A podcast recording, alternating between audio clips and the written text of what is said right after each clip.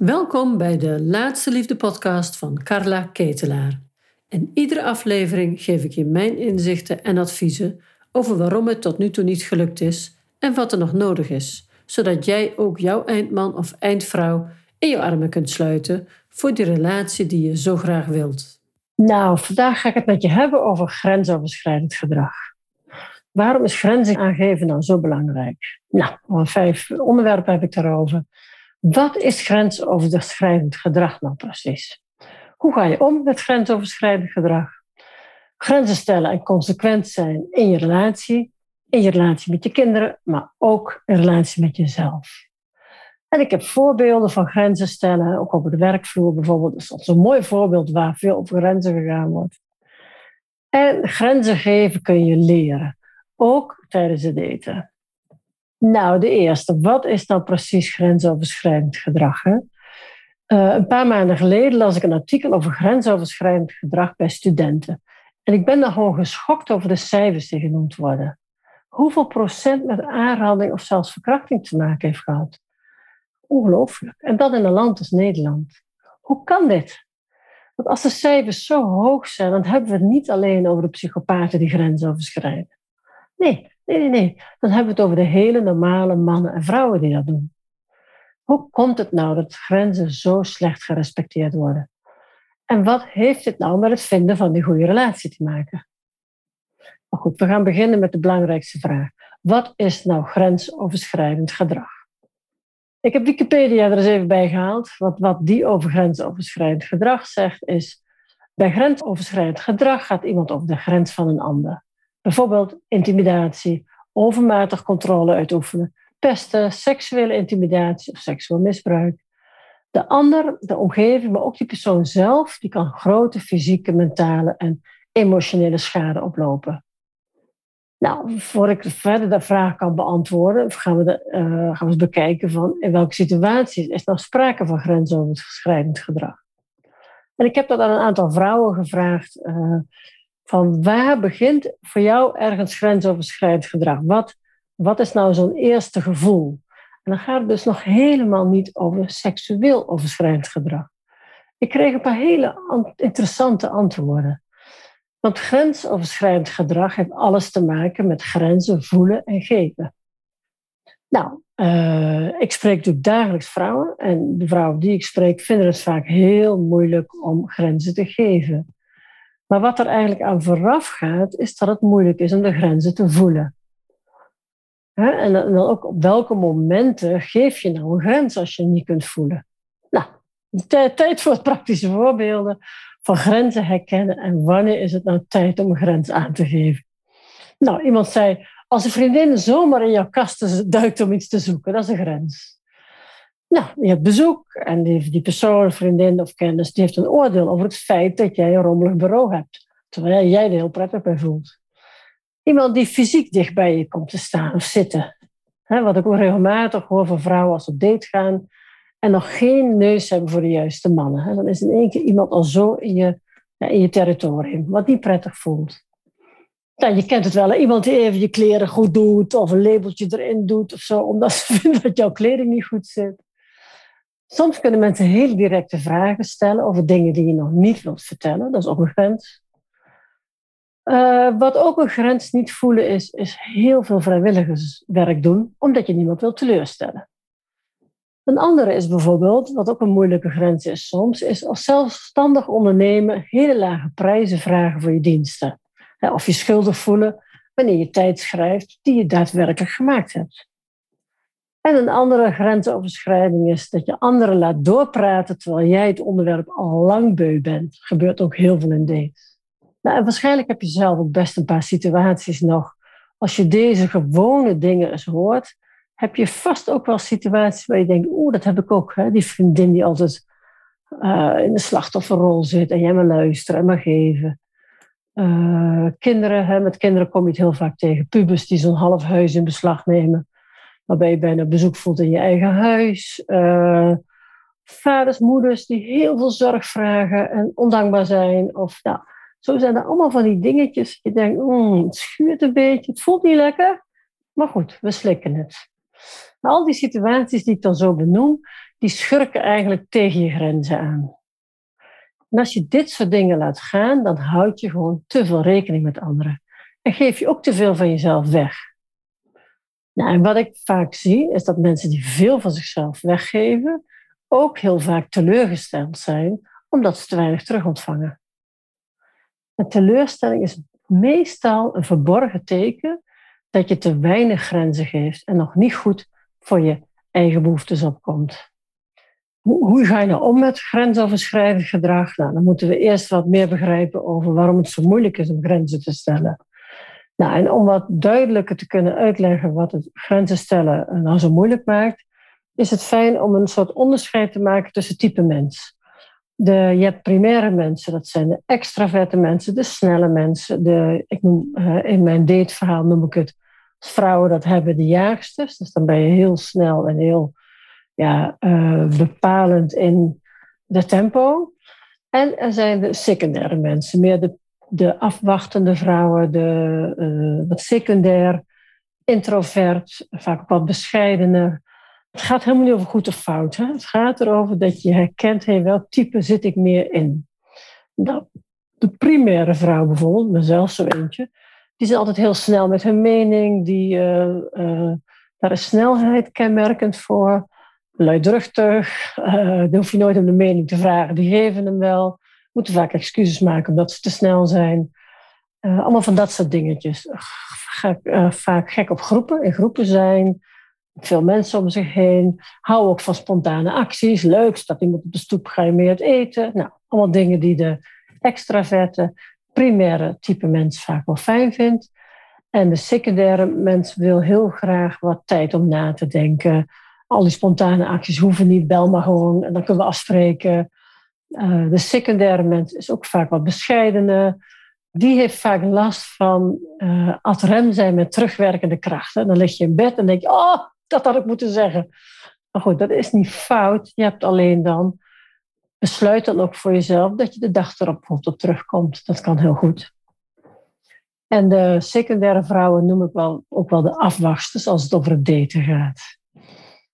Nou, wat is dan nog meer het verschil? Is dat je, uh, de piketpaaltjes worden heel vaak voor aan het tuinhekje gezet. En wat bedoel ik daarmee?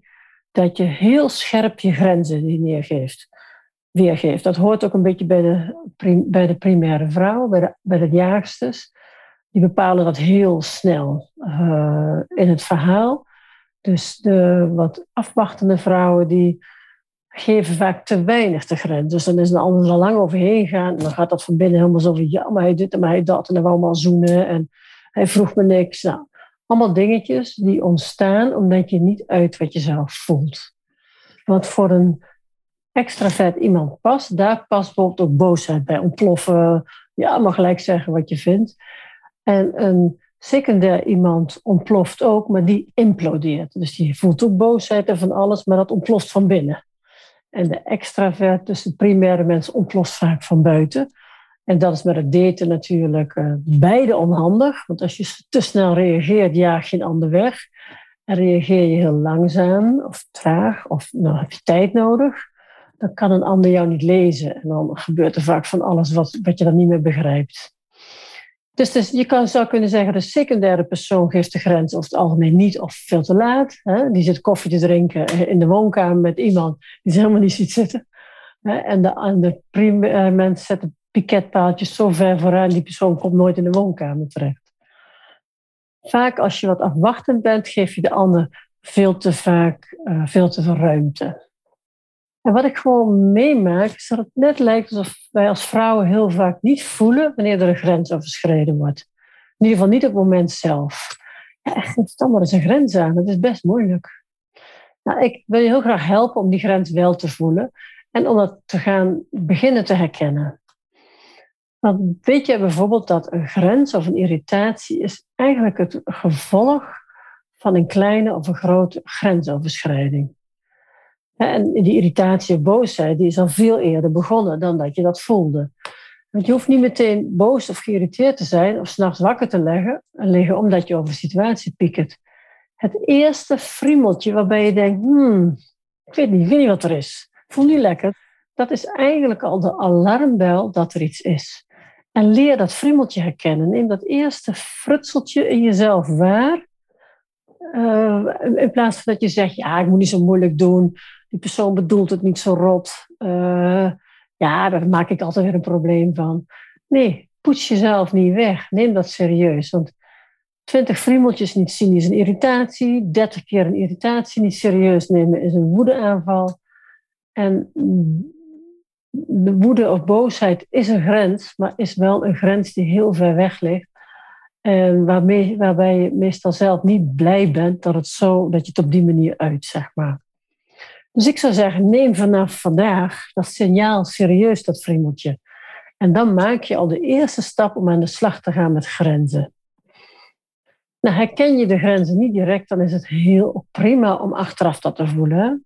Dus dan mag je op iets terugkomen. Als jij er s'nachts over hebt liggen piekeren, dan denk je, weet je wat? Morgenochtend bel ik die persoon dat het toch niet goed gevallen is.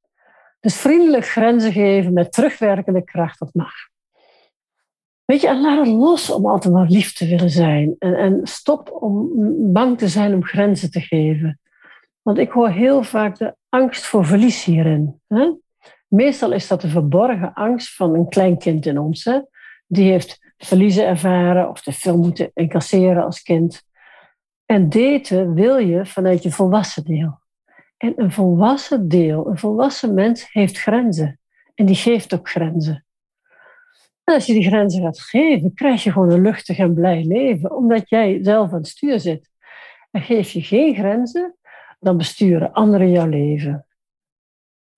Nou, wat is bijvoorbeeld een. Uh, ik ga gewoon een voorbeeldje geven. Wat is nou een volwassen manier van grenzen geven? Nou, stel je een vriendin van jou heeft een hele grote groep mensen uitgenodigd en onder, onder jouw ex. In de eerste instantie heb je gezegd dat je komt, hè, want je wilt gewoon goed met je ex omgaan, dus dat is goed voor de kinderen enzovoort. Maar je voelt, je voelt en na voelen en nadenken, heb, ga je er eigenlijk liever niet naartoe. Dat mag namelijk. Dat, jij mag dat niet willen. En jij mag dat gewoon ook uitspreken. Nou, dan zou je bijvoorbeeld kunnen zeggen: Goh, je hebt de hele vriendengroep uitgenodigd voor het eten. En ik merk toch dat ik me daar niet prettig bij voel. En daarom heb ik besloten om niet te komen. Het ging allemaal best snel toen we die afspraak maakten. Maar ik heb het nu eens goed gevoeld en ik heb een andere beslissing genomen. Kom ik een ander keertje. Zo, zo, dat is eigenlijk een vriendelijke grens geven. En dan mag de ander een feestje geven. Uh, je bent uitgenodigd en jij voelt later... Ik weet het niet. Ik geloof niet dat ik me daar goed ga voelen. En ik wil dat geloof ik niet meer. Nou, dan verwijt je haar niet ze het op die manier doet. Maar je neemt, eigen, neemt je eigen verantwoordelijkheid voor jouw beslissing. Dat je daar liever niet bij wil zijn. Even voor je vrienden. Als je dat kunt. Hè? Als je boos bent omdat ze dat gedaan heeft, zit je in een ander stuk. Maar dat gaat voor nu een beetje ver. Nou, wil je goed grenzen geven, dan is het heel belangrijk dat je je eigen behoeftes en wensen kent en ook serieus neemt. Je kunt pas een grens geven van jezelf als je ook weet wat je wilt en niet wilt. En heel vaak is het makkelijker om te voelen wat je niet wilt, in plaats van dat je wel wilt. We liggen wel eens wat, ja, door altijd zo met anderen bezig te zijn en vaak met de opvoeden van de kinderen, alles moet tegelijk, werken, kinderen opvoeden, raken we heel vaak als vrouwen een beetje verwijderd van onze eigen behoeftes en verlangens. Dus als iemand, ik merkte dat bijvoorbeeld als ik dan vraag, wat is je hobby? En dat moeders vaak zeggen, ik zou niet meer weten. Ik ben al zo lang niet meer aan mijn hobby's toegekomen. En dan kun je wel voelen wat je niet wil. Ik wil niet meer zo druk zijn. Ik wil verschrikkelijk graag meer tijd voor mezelf. En nou, dus het, wat je niet veel wilt, is soms de ingang om weer te ontdekken wat je wel wilt. Klinkt, een beetje, klinkt dat een beetje ingewikkeld, maar nou, ja, het is eigenlijk wel precies zoals ik het nu zeg. Voel maar eens waar je helemaal geen zin meer in hebt. Nou, en dat is vaak de ingang naar, hé, maar als ik dat niet meer hoef te doen, of dat niet meer besluit te doen, waar, wat komt er ruimte voor wat je wel weer fijn vindt? Wat je soms nodig hebt bij grenzen geven, dat heb ik echt moeten leren. Ik, heb altijd, ik werkte met moeilijk opvoedbare jongens op een bepaald moment. Uh, en die hadden de neiging, dan zeiden ze van, uh, uh, mogen we vanavond een film kijken? Mogen we vanavond een film huren? Videofilms waren toen nog. Uh, mogen we filmpjes huren? En ik wilde aardig gevonden worden. Ik was, wat was ik toen, geloof ik 21 was. En ik werkte met jongens van 16, nee, van 14 tot 18 of zo. Dus ik had nog best dat stuk van erbij willen horen, aardig gevonden willen worden. En ik had altijd het gevoel dat ik heel snel antwoord moest geven. Dus ik zei heel vaak ja. En later ging ik pas overleggen met mijn collega. Die zei, ja, het is niet handig, want, nou, hadden we een reden. En daar heb ik eigenlijk geleerd, goed dat je het vraagt, maar ik wil er even over nadenken. En dat dat zo belangrijk is, dat als je van jezelf kent dat je onder soort druk komt te staan om te reageren, dat jij maar voor jezelf mag besluiten, ik wil er even over nadenken. Liefst dat je aan me denkt, morgen heb ik een antwoord voor je. Uh, fijn dat je me voor vakantie uitnodigt. Ik, over vier dagen heb ik een antwoord. Dus dat geeft jou even de tijd of, om te voelen of je het wel of niet wilt. Zo ga je stapje voor stapje ga je zo oefenen met grenzen geven. En ik raad je echt aan om zo min mogelijk te doen waar je geen zin in hebt. Weet je, heel vaak, natuurlijk moeten we een aantal dingen. Maar we doen ook heel vaak dingen die niet per se moeten, maar die we onszelf opleggen. En als je consequent afvraagt, dat je, word ik er nou echt blij van? Is het echt nodig? Nou, ik denk dat dat 50% afvalt van wat je moet. En de keuze om geen dingen meer te doen, ja, waar je echt geen trek in hebt, daar word je gewoon een blije mens van. Alles wat je namelijk tegen je zin in doet, is zwaar en vermoeiend. En je verliest gewoon energie. Vaak doen wat je niet graag doet, is doodvermoeiend. Dus grenzen geven is niet pietluttig of kinderachtig of egoïstisch. Het is nodig. En helaas wordt het ons vaak vroeg in het leven afgeleerd. En niet aanstellen, even flink zijn, niet flauw doen en geen spelbreker willen zijn, bijvoorbeeld. Nou, de derde is grenzen stellen en consequent zijn in je relatie. Nou, met je lief, met je kinderen, maar vooral ook met jezelf. Nou, hoe doe je nou dat, dat, dat, grenzen leren geven, grenzen stellen in een relatie? Dat is echt een kwaliteit die we weer mogen oppakken. Gezonde grenzen geven is heel belangrijk voor het vinden en ook, ook goed houden van die relatie. Om een gezonde relatie te krijgen. Weten wat je wilt, wat je, wat je vooral niet wil en wat jouw grenzen zijn. En ook daarmee creëer je gelijk dat je ook de grenzen van een ander beter kan respecteren. En dit heb je eigenlijk gewoon nodig om een volwassen partner te zijn. En dat is waarom ik het zo belangrijk vind. dus oefen grenzen geven eerst met familie, kinderen, collega's, vriendinnen. En als je dat allemaal kunt, en dat zijn absoluut familie en vrienden zijn de makkelijkste om mee te oefenen. Als je dat kunt, als je het daarmee geleerd hebt, nou, dan lukt het je gewoon met de mannen ook.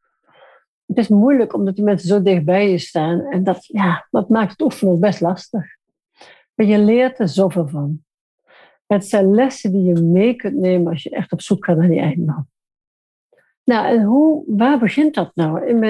In mijn ogen start het uh, hebben of niet hebben van grenzen, het respecteren van grenzen, dat start voor mij voor echt bij de opvoeding. En wat hebben je ouders jou meegegeven en wat doe je als gevolg daarvan jezelf? En dan wil ik ze helemaal niet de kant op gaan dat we ouders de schuld geven van iets, maar tijdens de opvoeding word je als kind ook gevormd. Dus ben je zelf ouder, hè, van, een, van een jong kind of een oud kind, ook al volwassen kinderen, ga zelf, als je het niet goed kunt, alsnog oefenen met die grenzen. Laat jouw kinderen zien, klein of groot, hoe jij zelf met grenzen omgaat. Laat zien hoe je leeft. Want je kunt over grenzen praten urenlang en dat gaat het ene oor in en het andere oor uit. Maar grenzen laten zien, ja, dat slaan kinderen op. En daar leren ze van. En ik merk dat dat voor heel veel vrouwen een probleem is, dat grenzen geven. Want het wordt ons vaak afgeleerd hè, om te zeggen wat we wel willen en niet willen. We moeten wel lief zijn, niet boos, dat wordt gewaardeerd. En vrouwen passen zich daarom gewoon ook te vaak aan. Hè. De antenne, de, ik zeg al, de liefdesantenne is scheef afgesteld. En daar bedoel ik mee, de antenne is heel vaak afgesteld op de ander. Maar de antenne moet recht staan. Hij moet afgesteld staan op jouw kompas eigenlijk. En dat is belangrijk dat je jouw kompas volgt, want dat is betrouwbaar. Ook al heb je een relatie, dat je volgt ieder je eigen kompas en maak van daaruit connectie. Dat is een gezonde relatie. Twee zelfstandige mensen. En dus je anker blijft hetzelfde. Je kan een beetje meewaaien zo af en toe. Maar je gaat niet dit doen. Dus die onderkant is verankerd in jezelf. En daarvoor hebben we het nodig dat we stoppen met te veel aanpassen. Ga jezelf tot het middelpunt van jouw leven maken. En dat is niet egoïstisch, dat is gewoon heel erg hard nodig, omdat we anders ja, veel te veel bezig blijven met de ander. En daarmee ook die gezonde relatie niet kunnen uh, hebben, uh, omdat we onszelf, we hebben geen goed uitgangspunt dan. Nou, grenzen geven voor jezelf. Voor een deel is dat gewoon nodig. Je, het is niet voor niks hè, dat wij natuurlijk als kinderen, als vrouwen de kinderen baren. En daarvoor moet je af en toe de grens loslaten, want ja, de kinderen vragen ook wegcijferen. Zo simpel is het. Dat vraagt van vaders en moeders. En dat is denk ik ook een zware taak van het ouderschap. Waar cijfer ik mezelf weg en waar pak ik het gewoon weer terug? Want je hoeft je echt niet altijd aan te passen. En wat we vaak doen, is dat we vervolgens boos zijn op degene die wel voor zichzelf kiest. Hoe vaak ik geen vrouwen spreek die boos zijn op de vader, hè? op de ex-man. Want ja, die, die gaat op een papa-dag, gaat die gewoon uh, de krant lezen en doet die allemaal leuke dingen met de kinderen. Ja, die, die kiest voor de kwaliteit die hij op dat moment graag wil hebben. En uh, zelf heb jij jezelf opgelegd dat je eerst moet schoonmaken, dat van alles moet gebeuren. Uh, je krijgt wel de kans, maar je pakt hem niet. De ander heeft dezelfde kansen en die pakt hem wel. Dus wij irriteren ons vaak aan mensen die veel ruimte nemen of die veel grenzen geven voor zichzelf. En dan worden we boos. Maar ga maar eens in die boosheid voelen. Meestal zou je het namelijk zelf ook wel willen. Boosheid is heel vaak een uiting van je eigen verlangen. zou je het eigenlijk wel willen, maar gun je het jezelf niet. En aan jezelf denken en je grenzen stellen voor jezelf is niet egoïstisch. Ik zeg altijd, zie het maar als egocentrisch. Je bent zelf het centrum van jouw leven. Jij bent het startpunt en jij bepaalt wat je wel of niet wilt. En mijn oproep is, laten we egocentrisch zijn en kijk naar wat jij belangrijk vindt in jouw leven. Waar heb jij behoefte aan? En maak dan pas de beweging naar buiten. En door dat te doen, ga je het goede voorbeeld geven. Daarmee respecteer je jezelf en daardoor krijg je respect van de ander. We kunnen soms wel eens wat, ja, wat ja, moet ik het zeggen, geagiteerd zijn dat we geen respect krijgen. Maar respect krijg je niet. Respect dwing je af, doordat je met respect, respectvol met jezelf omgaat. En dan word je, daarmee word je ook een voorbeeld voor de kinderen. Dus dan hoef, hoef je het niet te eisen, maar ze hebben respect voor je, omdat je niet met je laat zollen. Je laat zien hoe je gezond in het leven kunt staan. En je wordt er zelf gelukkiger van. En je kinderen uiteindelijk ook. Het goed voorbeeld doet goed volgen. Dus vind je het nog lastig? Wees niet boos op jezelf dat je het nog niet kunt. Grenzen leren geven als je het niet geleerd hebt, is echt kleine stapjes. Dat is drie stappen vooruit, twee achteruit. Ik heb het zelf pas geleerd toen ik uh, midden dertig in therapie zat. Ik had helemaal geen grenzen. Heel, ja, altijd maar lief gevonden willen worden. En uh, ja, erg over mijn grenzen gaan. Dus dat heb ik pas in mijn volwassen leven. Ik had al kinderen. Ik, had al, ik was al getrouwd geweest. Toen heb ik het pas geleerd. Ja, vond ik ook lastig. Maar het was niet anders. En door het wel op te pakken is mijn leven ernstig veranderd. Dus neem het jezelf niet kwalijk, vooral niet, maar kijk of je het veranderen kunt. En voor grenzen te stellen hoef je niet dominant te worden. Nee, uh, ik heb er een mooie term voor gevonden. Ik noem het vriendelijk grenzen geven. Of het is grenzen geven met compassie. En dan zeg je tot hier en niet verder. Dit is genoeg voor mij. Of is, dit is niet goed genoeg voor mij. Dat mag je zeggen. En dat goed te kunnen voelen moet je ook weten, wat ik al zei, wat je behoeftes en verlangens zijn. Dat is jouw uitgangspunt. En daarbij is het dus een heel groot misverstand bij de meeste vrouwen dat mannen ons daarin niet tegemoet willen komen. Mannen willen heel graag tegemoet komen. Mannen willen heel graag dat de ander gelukkig wordt. Maar we zijn vaak niet duidelijk genoeg. En dan weet de ander niet wat, wat, wat ze van ons willen. En dan zeggen we, ja, hij snapt het niet. Of uh, ik moet alles uitleggen. Of ik heb het al zo vaak gezegd. Ja, zo so be. Een ander kan het niet aan je neus zien. Maar leg het niet bij de ander neer als je zelf niet helemaal duidelijk bent. Nou, tot zover even deze podcast over grenzen geven. De volgende aflevering gaat die verder. Wil jij ondertussen vast meer weten over een gezonde relatie? Over nou, hoe, hoe oefen ik nou die grenzen geven? Hoe doe ik dat met een partner enzovoort? Geef je op voor mijn webinar. Heel binnenkort geef ik er weer een. Kijk bij de datums en schrijf je in. Ik vertel je er graag meer over. En als je iets anders over kwijt wil, stuur een mail naar support.laatsteliefde.nl. Tot de volgende keer. Dag.